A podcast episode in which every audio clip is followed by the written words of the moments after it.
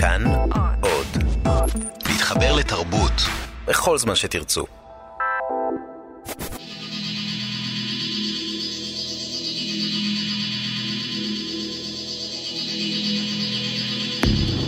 שלום לכם מאזינות ומאזיני כאן תרבות, חג שמח, חג חירות שמח. אני ענת שרון בלייס, ובדרך כלל אתם פוגשים אותי עם אורח אחד או אורחת אחת שבוחר את חמשת הספרים האהובים עליו. אבל היום, לכבוד החג, יהיו בתוכנית חמישה יוצרים, חמישה אורחים, וכל אחד מהם יבחר ספר אחד שמסמל עבורו חירות. ספר שהשפיע עליו, שכיוון משהו בעשייה שלו, בהבנה שלו או שלה, מהי חירות. אבל לפני השיחות אני מבקשת לפתוח עם המשורר אבות ישורון, עם השיר שלו ששמו עבודת הזיכרונות. שיר שהתפרסם בספרו אדון מנוחה. אבות שנולד בפולין כיחיל פרלמוטר, איבד את משפחתו בשואה, ושירתו עוסקת בעבודת הזיכרונות. אבל למעשה היא גם שירה של חירות גדולה. של משורר שהעז לכתוב על נושאים שמשוררים אחרים בתקופתו לא העזו לכתוב. אנחנו מדברים על תקופת אלתרמן ושלונסקי, אז גם אבות ישורון החל לכתוב, אבל הוא כתב אחרת לגמרי. הוא למעשה מרד בהם, בחבורה הזאת, הרבה לפני שהדור הבא החל למרוד בהם. והוא גם לקח לעצמו חירות להמציא עברית משלו, עברית ישורונית, לשחק עם האותיות, וגם לשנות את השם שלו.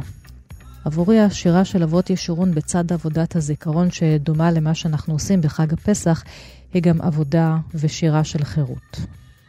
אז הנה הקול והצליל של אבות ישורון. מי יעשה את עבודת הזיכרונות? מי יאר מצוקה ומצוגה? מי יצג הללו בלילה? מי יכול? מי יכול להפסיק כאוב בכלל? מי יכול לעזוב? החיים ישכחו, המתים יזכרו. אבל הזיכרונות צריך מישהו שיישא אותם ככל המו הקונכייה. שם אין שקט, שם רק שמוע. יארו לכם פנים, ישמו לכם שכחה, יספתו לכם שפתיי, ישלבו לכם עמוקה, יתשלחו לכם שנות אור, לענוק אליי. האזנה נעימה.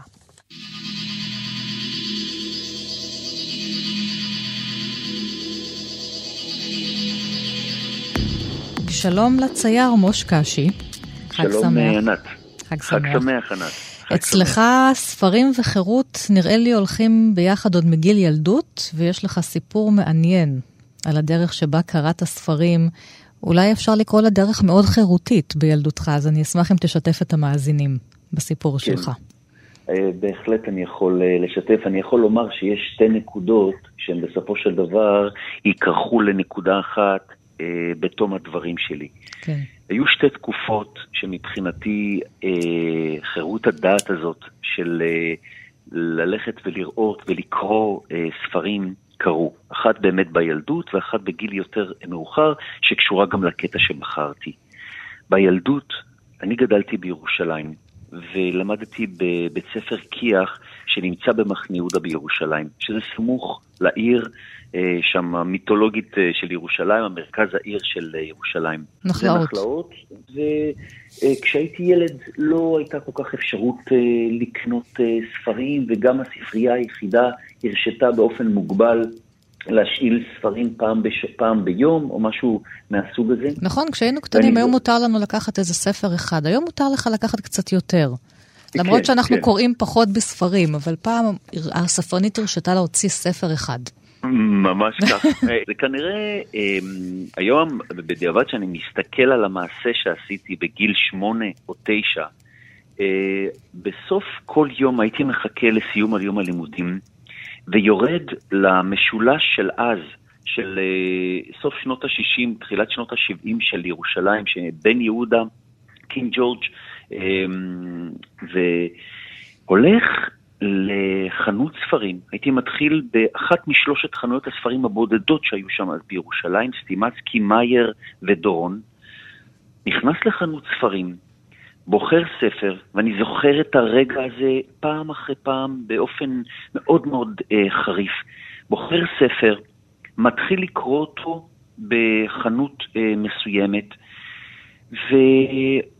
ועובר לחנות אחרת, בוחר את אותו ספר וממשיך לקרוא אותו מאותו עמוד שהפסקתי בחנות הקודמת, כדי כמובן לא לעורר את חשד המוכרות. אם במקרה לא היה נמצא אותו ספר, הייתי בוחר ספר נוסף, ולפעמים הייתי קורא כך שני ספרים במקביל, ועובר לחנות השלישית, ובעצם כך הייתי אה, קורא, קורא את הספרים. הספרים גם שם היו מעודכנים, היה משהו בטריות שלהם, במפגש הזה עם ספר חדש, שאף פעם לא היה בספרייה. אף פעם בספרייה לא כן. היה ספר חדש. אתה זוכר היה... ספר כזה, מוש? תראי, אני זוכר שבעצם כל, אה, אה, נגעתי כמעט בספרים שהיום אני אומר, אה, אלו היו ספרים שלא היו מיועדים בכלל לילד בגיל שמונה, אה, שמונה או תשע. מה למשל? אחד, ה, אחד הדברים, וזה נורא, נורא מוזר אה, לומר את זה, בגיל הזה הכרתי את עגנון. Mm-hmm. והכתיבה של עגנון, שהיא נורא קשה לילד, נכון. היא נורא הייתה, נורא, נורא מוזר, היה אה, שדווקא הדחף שלי היה אה, אה, לאותו, אה, לאותו דבר. משהו בשפה שלו, גם שאני חושב שהגם שלא הבנתי אותה עד הסוף, ריתק אותי והייתי מפליג, אני חושב, יותר מאשר לבוא ולקרוא את המקום של הסיפור, זה הניגון, האפשרות הזאת שבעצם עגנון, היום אני יודע שכאילו אה, אה, היה לו איזה רוח הקודש שהנחתה והשרתה אותו לכתוב את הדברים באופן שהוא כתב אותם. וזה היה אה, איזה משהו שרק אה, אה, לימים ידעתי שאותם ספרים היו מאותם סדרה שיצאה אחרי שעגנון, זה אותה, אותם שנים שעגנון יצאה הסדרה הזאת של ספרים שהוא זכה אז בעקבות אה, פרס נובל. שנים לאחר מכן למדתי, כמובן בתיכון, והגענו לעגנון והכל, והגעתי עוד פעם לעגנון, ואז הגעתי לסיפור אה, סיפור פשוט. ושם בעצם התחלתי לקרוא אותו מחדש, וכאילו, אה, את יודעת, זה כמו שמאיר שלו פעם אמר, תנועות שכוחות הבשירו בבשרי. Mm. כאילו משהו שהיה רדום במשך שנים כילד, שהבנתי שקראתי מילים מסוימות, שידעתי שקראתי את המילים האלו, אבל פתאום משהו ברצף שלהם, או בקריאה התבונית של עשור לאחר מכן, או אפילו גם יותר מאוחר, התחיל להיות מאוד מאוד חזק. והסיפור באמת של הירשל ובלומה בסיפור פשוט, אמ, היה אולי הנקודה הנוספת של אותו ילד אה, שבא ודחף מסוים שלי ללכת לקרוא ספרים, ואותו דחף של אה, אותו הירשל להגיע לחדר של בלומה בגיל ההתבגרות שלו, ולהיות בתוך המרחב הזה. ואותו דבר קרה לי כשהתחלתי לקרוא את עגנון, משהו פתאום, ב, ב, היה איזשהו רגע, שברגע שקראתי, אני אמרתי, אני רוצה גם לכתוב את זה. והתחלתי לכתוב קטעים שלמים מתוך עגנון, כאילו לכתוב את מה, ש... אה, לכתוב את מה שהוא כתב. כלומר, זו הייתה האפשרות היחידה הפיזית שלי לבוא ולקחת משהו מתוך המקום של הקריאה שלא יישאר אה, באוויר. והקטע שאני בחרתי הוא, הוא דווקא מאותו מקום אה, שבאמת אני קורא לו דחף, שאתה לא יכול לבוא ולהסביר אותו, שאתה חווה איזה ריגוש מאוד מאוד גדול, שהוא יכול להיות ריגוש גם אירוטי לצורך כן. העניין. קטע של אה, הירשל שמגיע לחדר של בלומה, אה, מתגנב אליה, הוא בגיל הבגרות שלו, והיא כבר אה, אה, בחורה.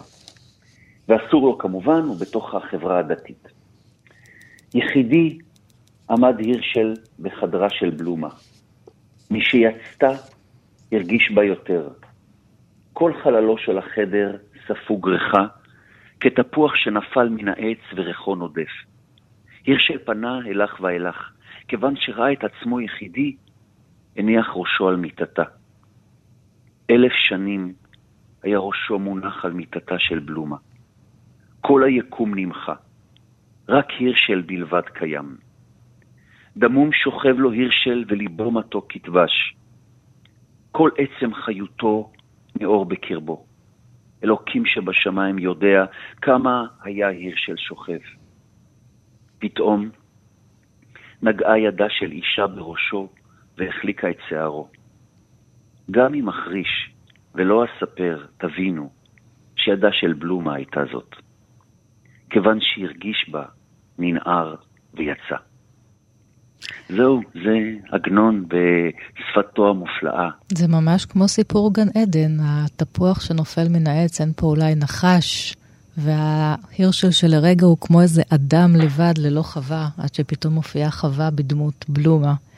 וואו. אתה יודע, בתוך הספר הזה גם יש את המשפט אה, שאבא שלה אומר לה, חיים נחת, יודע אני בתי שאיני מנחיל לך עושר ונכסים, אבל אני מלמדך לקרוא בספרים. בזמן שעולמו של אדם חשוך בעדו, קורא בספר ורואה עולם אחר. אז תודה לך, מוש קשי, הצייר, האמן, על החירות שלך עם הספר תודה. הזה, עם סיפור פשוט וסיפור החירות שלך. תודה. ו- ותודה על התוספת המדהימה הזאת שהוספת עכשיו. להתראות. להתראות. חג שמח, ביי ביי. חג שמח.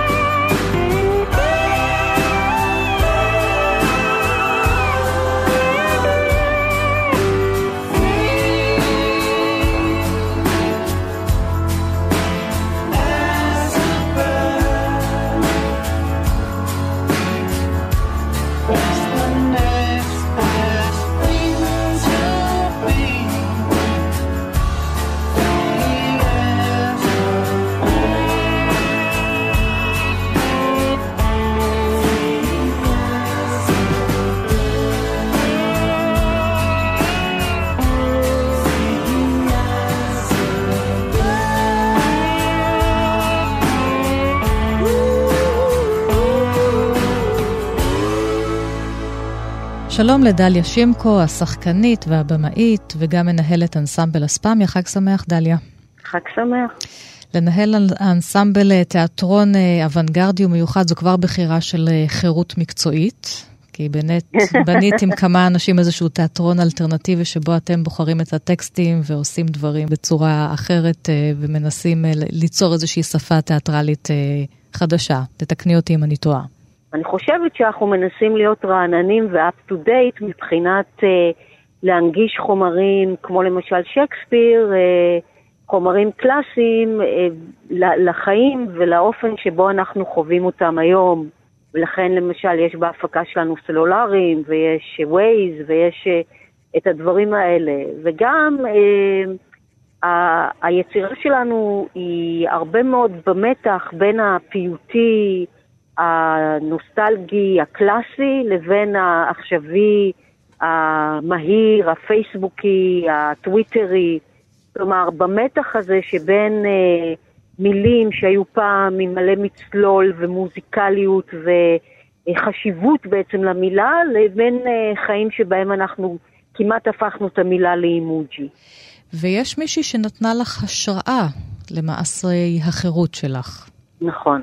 קוראים לה יונה אה, וולך. נכון. וגם איתה עשית אה. פעם תיאטרון לפני נכון, כמה שנים. נכון, וגם תכף עושה עוד אחד. אה, אוקיי, אז יש כן. למה, למה לצפות, כן. כן, כן. אז אה, תספרי כן, לי על יונה שלך. כי יונה שלי זה משוררת שאני בעצם גיליתי כנערה בת 14.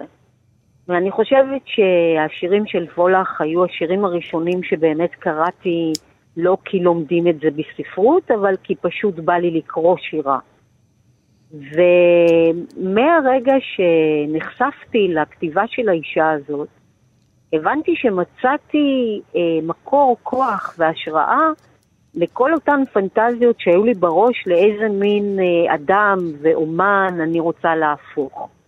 ויונה וולך בעצם מאז, אני מרגישה אותה כסוג של מנטורית שמחזיקה לי את היד, ומובילה אותי בתוך אה, הדבר הזה שנקרא באמת חופש היצירה, שזה אולי הדבר הכי משמעותי מבחינתי בחיים. החופש אה, ליצור מהמקום הפנימי, האמיתי, הקשוב למי שאתה וקשוב לחברה שבה אתה פועל וקשור למהלכים ולתהליכים שאת עוברת בחייך, זה בעצם החופש אה, שמעניין אותי. אה, אני חושבת שללא החופש הזה אין, אין, אין לדברים שאני עושה משמעות. וכשמצאתי את עצמי לפעמים אה, כשחקנית למשל, אה, משחקת נניח בדברים שאני פחות מאמינה בהם אומנותית, היה לי מאוד מאוד קשה, ולמרות שהדברים נניח היו מוצלחים, או קיבלו ביקורות טובות, או הקהל אהב אותם, כיוון שלא היה שם את החופש הפנימי שלי, סבלתי בתוכם. אז גיליתי שהדבר שלי הכי משמעותי כאדם, כדי להיות אדם מאושר ושלם, זה שיהיה לי חופש אומנותי, אה, שווה ערך לחופש פנימי. ועם איזה מילים של אה, יונה וולך הוליכו אותך לשם, נתנו לך את החירות הזאת, כאדם קורא וכאדם יוצר? כאישה אה, יוצרת? אני אתחיל משיר אה, שהוא בעצם, אני חושבת שיר שהוא אמנם מדבר על מצב קיומי כללי של כל אה, אדם באשר הוא, אבל אחת כמה וכמה הוא מדבר חזק לאומני במה, וזה יש לי במה בראש. יש לי במה בראש, והיא מציאותית יותר מכל במה. וכשאני יורדת ממנה, אני יורדת לשפל המדרגה. יש לי תיאטרון שלם בראש, ואני בו הגיבור. כשאני מכבה את האור, אני גמור.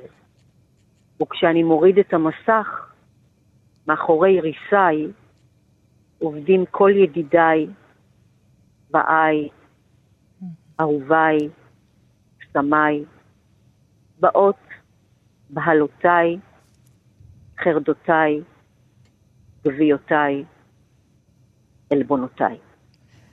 מאזינות ומאזינים, זה דליה שימקו בלי ספר לידה.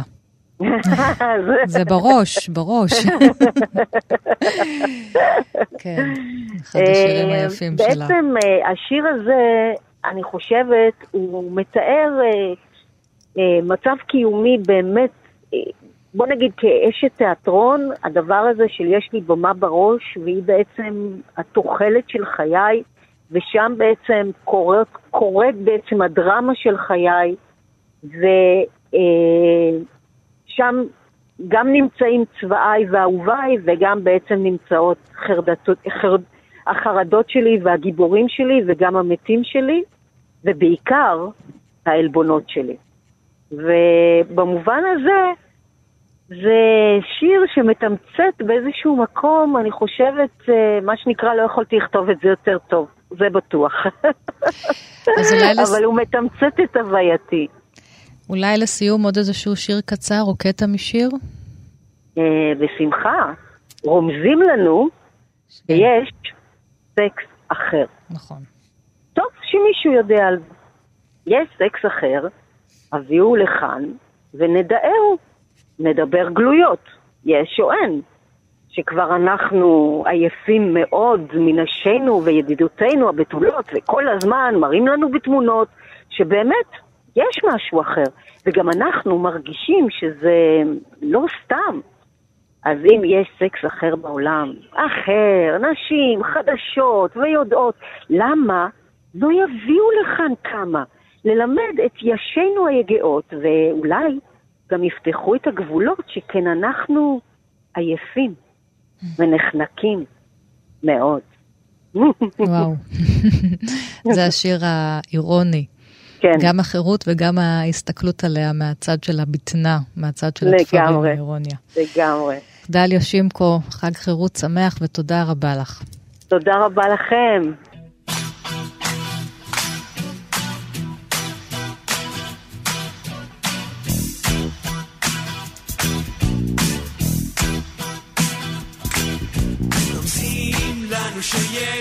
סקס אחר. טוב שמישהו יודע על זה. אם יש סקס אחר, הביאו לכאן, ונדאהו נדבר גלויות,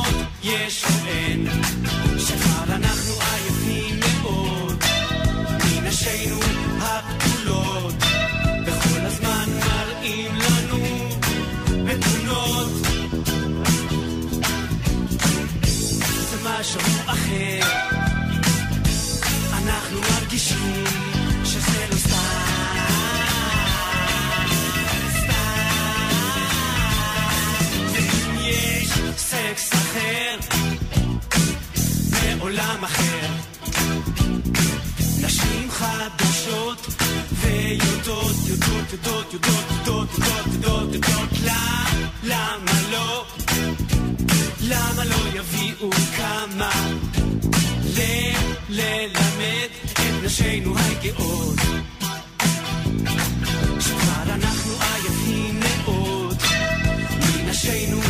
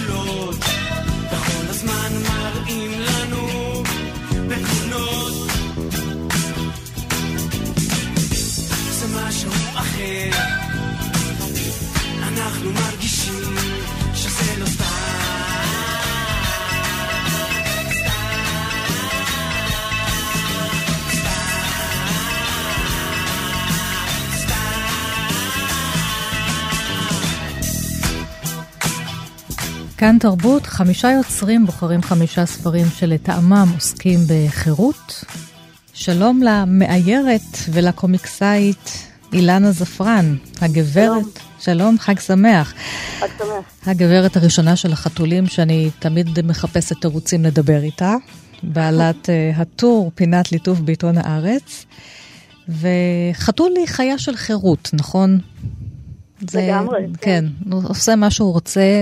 נכון. וגם החתולים המאוירים שלך עוסקים רבות בנושא החירות וזכויות אזרח על סוגים השונים.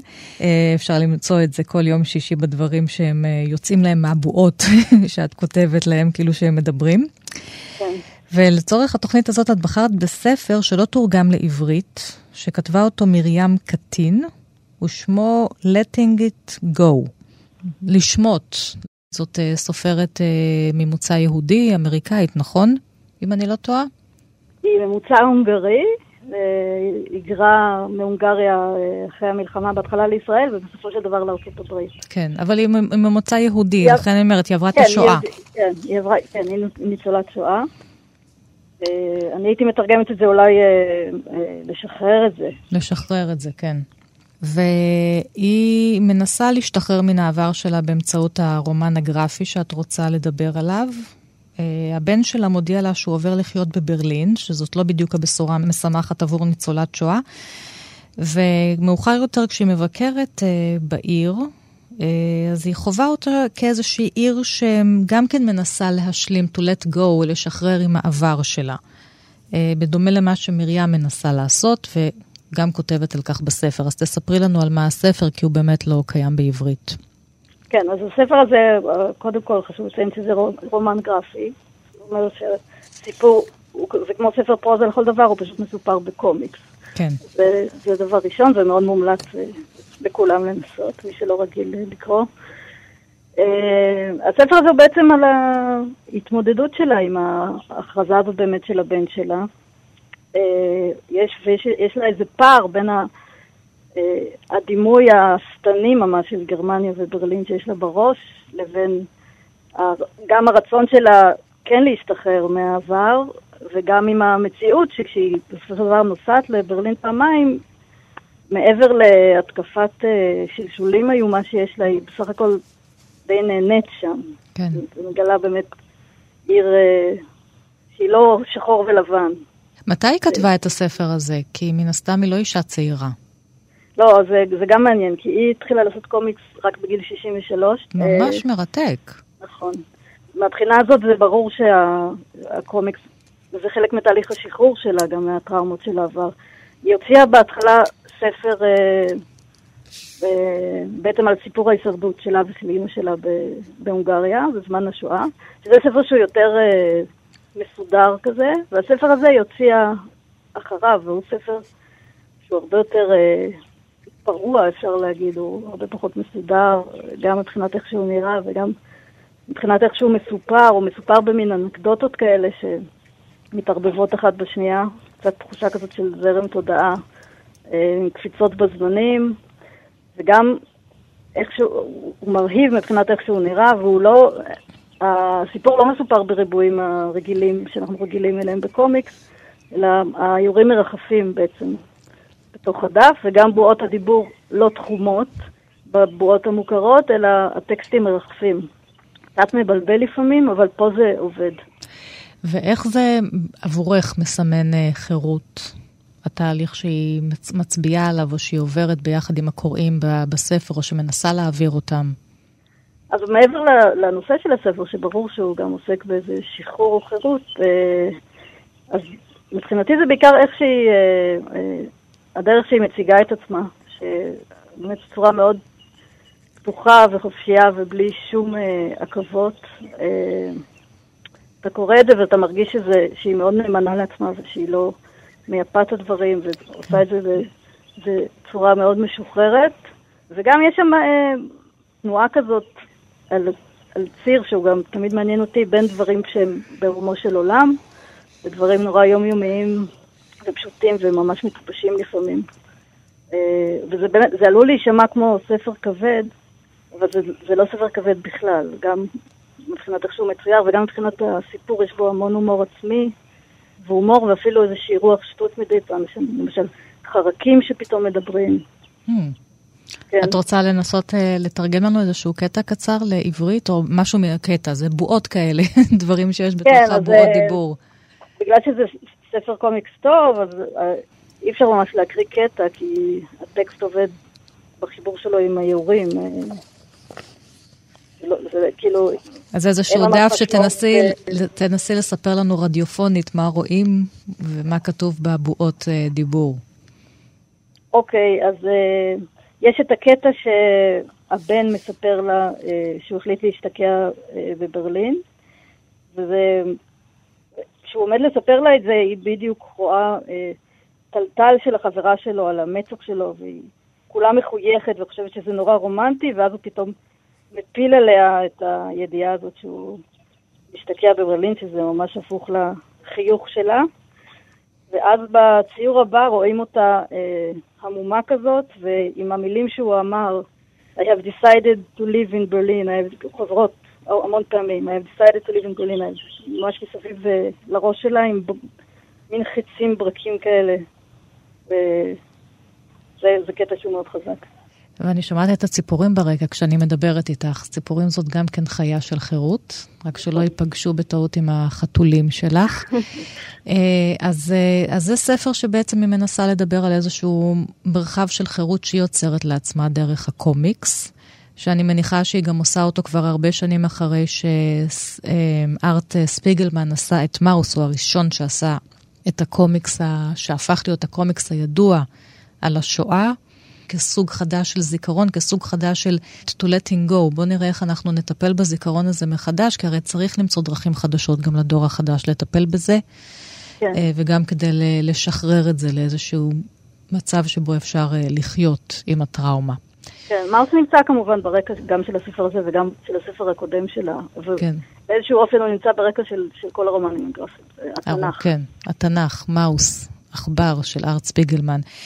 אז זה הספר אה, שעבורך מסמן חירות. אה, תודה רבה. הספר של מרים קטין, Letting It Go, אם מישהו יכול אה, להזמין אותו מחו"ל או למצוא אותו כאן בארץ, אולי הוא קיים בספריות. תודה רבה לך, אילנה זפרן. אין מה. דש לחתולים ולחתולות. להתראות, חג שמח. תודה, ביי ביי. ביי ביי.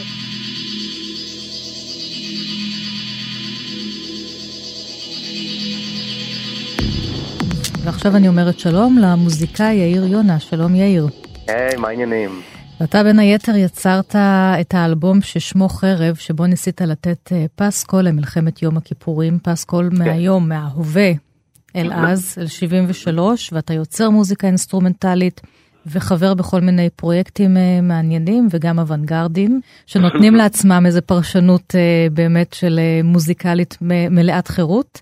ואתה כן. בחרת בספר "אני לא רוצה לדבר על זה", שכתב טרנס ניל וראה אור אה, ממש לפני 20 שנה, ב-99, בעם עובד.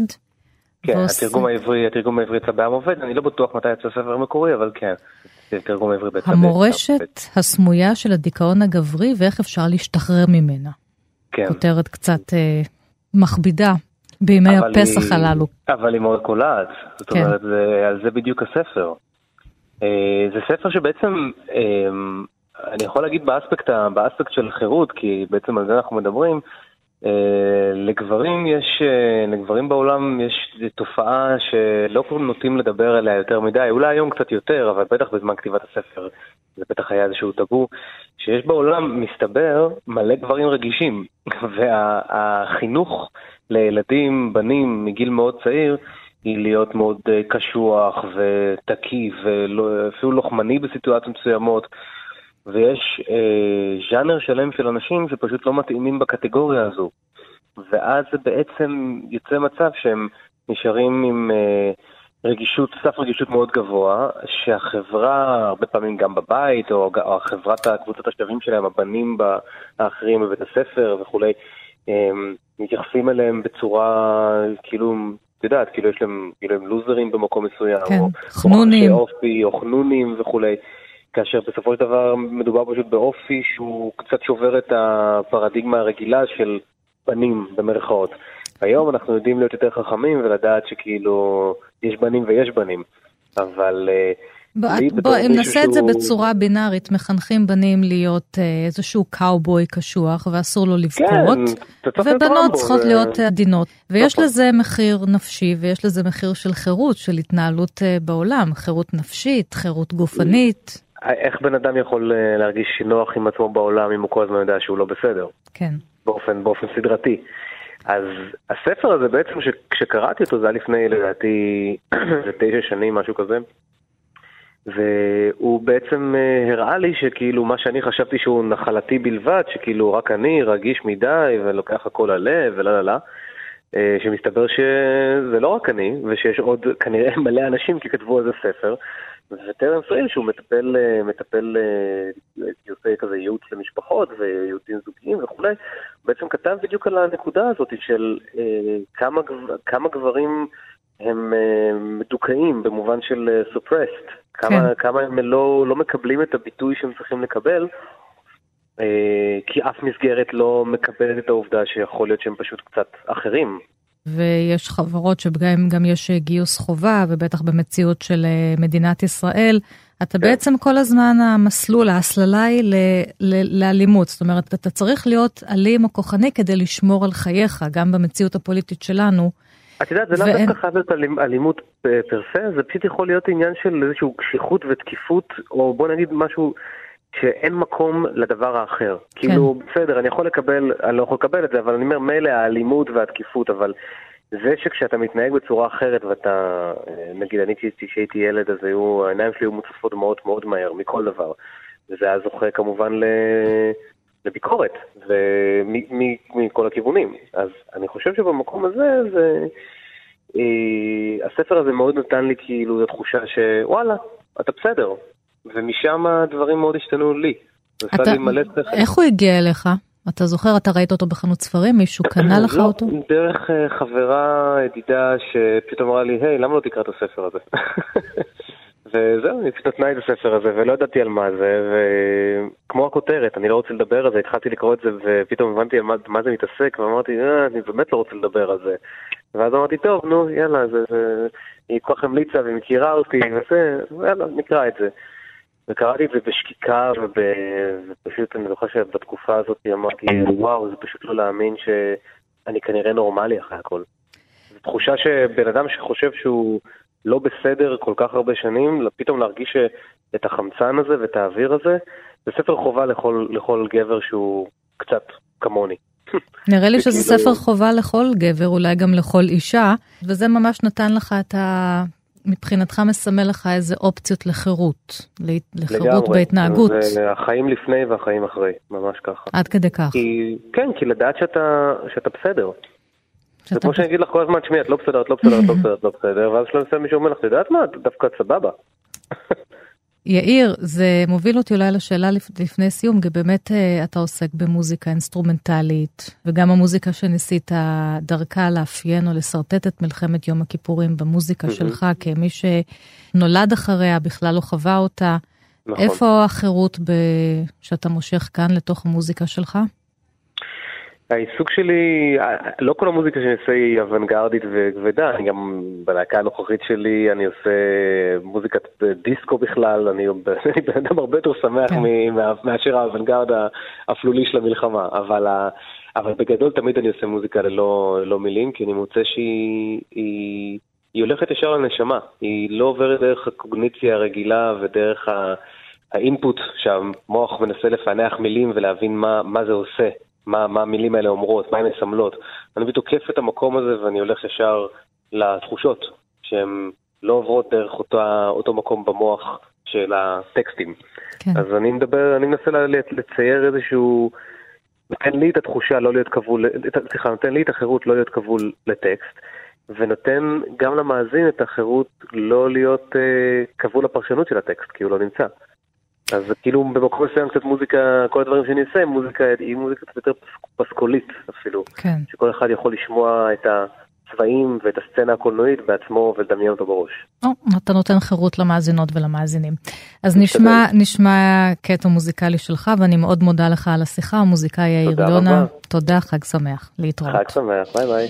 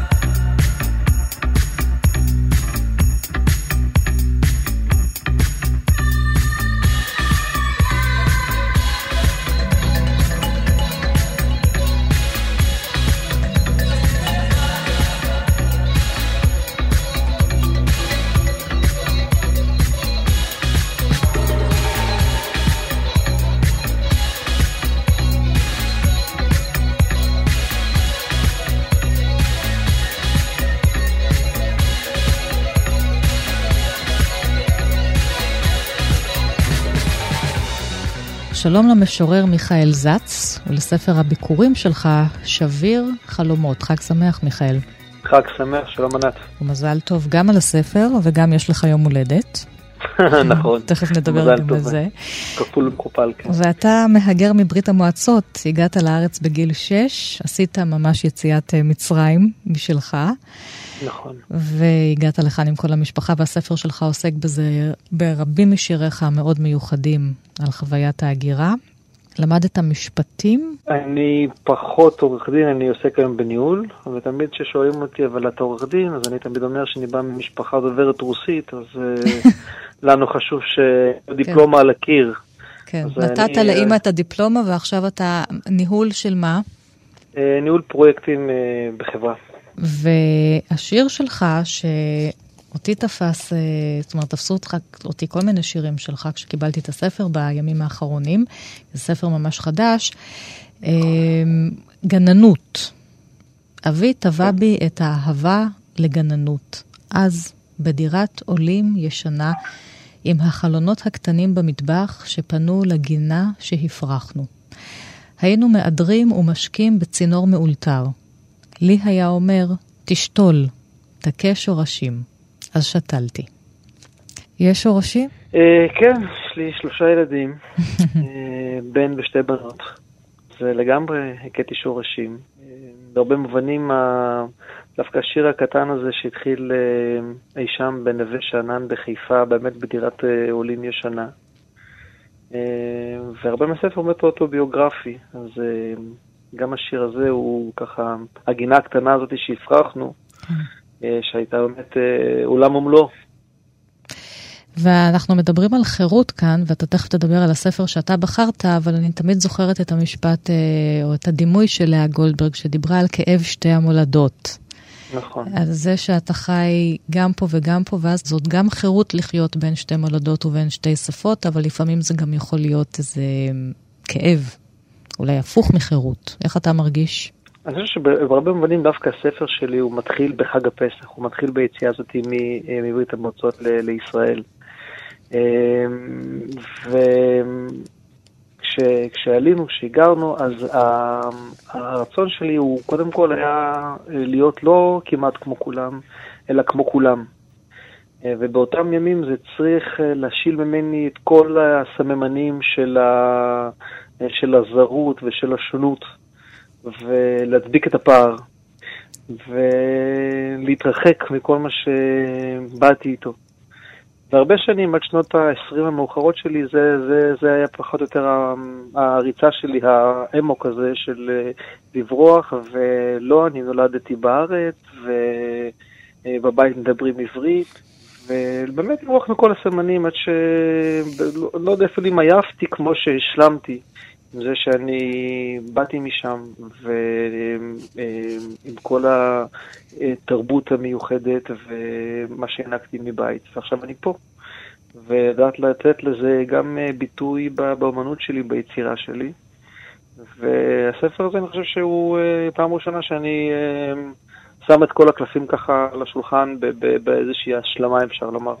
ואתה בחרת בספר שמדבר על אה, מהגרת אחרת, על צילה, גיבורת כן. הספר של יהודית קציר, הרומן של יהודית קציר צילה.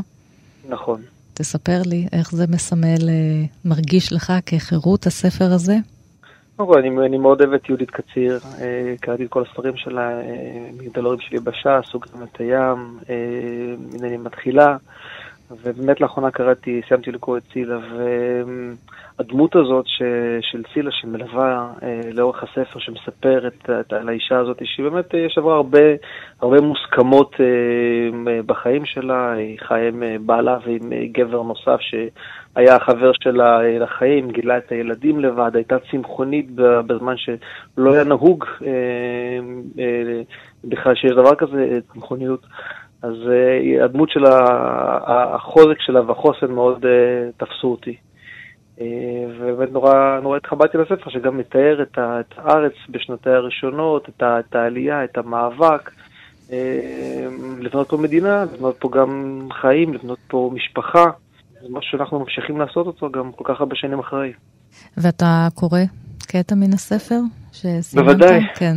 כן, כן, אנחנו עוסקים כמובן בחג הפסח, אז ארוחת ליל הסדר, כמו גם סעודת החג של המחרת ושאר ארוחות שאכלנו בבית הדודים, היו על טהרת הצמחונות. גולת הכותרת של הסעודה הייתה גפילטע פיש הצמחוני, מורשתה של סבתא צילה. המטחנה הוברגה לשיש, והדודות דחסו אלוה קרעי מצה רטובה וחביתות, שהוטפחו בקמח מצות. וכאשר סובבו את הידית, החליקו נחשים נחשים, צהובים על הקערה, מן העיסה הזאת שעורבה עם ביצים טרופות, בצל ותבלינים, טיגנו את הקציצות והגישו אותם עם תפוחי אדמה ועיגולי גזר מבושלים. הקני דלח שטו במרק ירקות, והחמין הצמחוני כלל תפוחי אדמה, שועית וביצים חומות. יין מעולם לא נראה על השולחן, ומבוגרים כילדים שתו תירוש. בילדותי המוקדמת נכרכו בתולדתי המאכלים הצמחונים הללו בחצרות גדולים ובמדשאות שטופות שמש מוקפות עצי פרי. כמו גם בעברית, ללא מבטא גלותי. ואילו תבשילי בשר, עוף ודגים נקשרו לדירה קטנה ואפלולית של סבי וסבתי בצד אבי בשכונת הדר. סלדתי מן המרק שהגישו סבתי זו, אשר נחו בו גרגלח ורגלי תרנגולת בעלות אצבעות צהובות מחוספסות, ומהגפילטה פיש מין קריין והלייבלה והפופילח, כבד וקורקבנים, שאבא וסבא היו לו עושים בפינת האוכל, ומנגבים על הצלחת בחלה, בעת שימי ואני בסלון אכלנו חביתה משומנת ועגבניה חתוכה. אז יש כאן uh, שני סוגים של מאכלים, אלה שאוכלים uh, חיות ואלה, וצילה שלו. כן, ומחנכת כן. את החירות הזאת גם ביחס שלנו לבעלי החיים. נכון, אה, וגם בכלל, כבר אז להיות צמחוני, משהו שבאמת לא היה מקובל. מאוד, מאוד תפס אותי, הוונגרדיות הזאת, הראשוניות הזאת, וגם האומץ. כן. לנהל אורח חיים כל כך שונה וגם במטבח. לסיום, אז אנחנו נחגוג איתך יום הולדת שחל בחודש טיסן, ואני אבקש נכון. ממך לקרוא את השיר שלך, יום הולדת. בשמחה גדולה. בחודש ניסן משחרר חרצובות לשונים מכבלי נימוסי השולחן, משחיז מילים שיחתכו במשמעות. הריאות מתמלאות באוויר חירות לא מסונן, עובר מאב לבן כמו שמועה, הראש מסתחרר.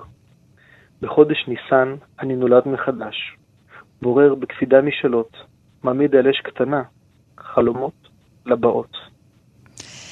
תודה רבה לך, מיכאל זץ, עם ספר אה, שירים, ספר ביקורים, שביר חלומות. תודה רבה לך וחג שמח.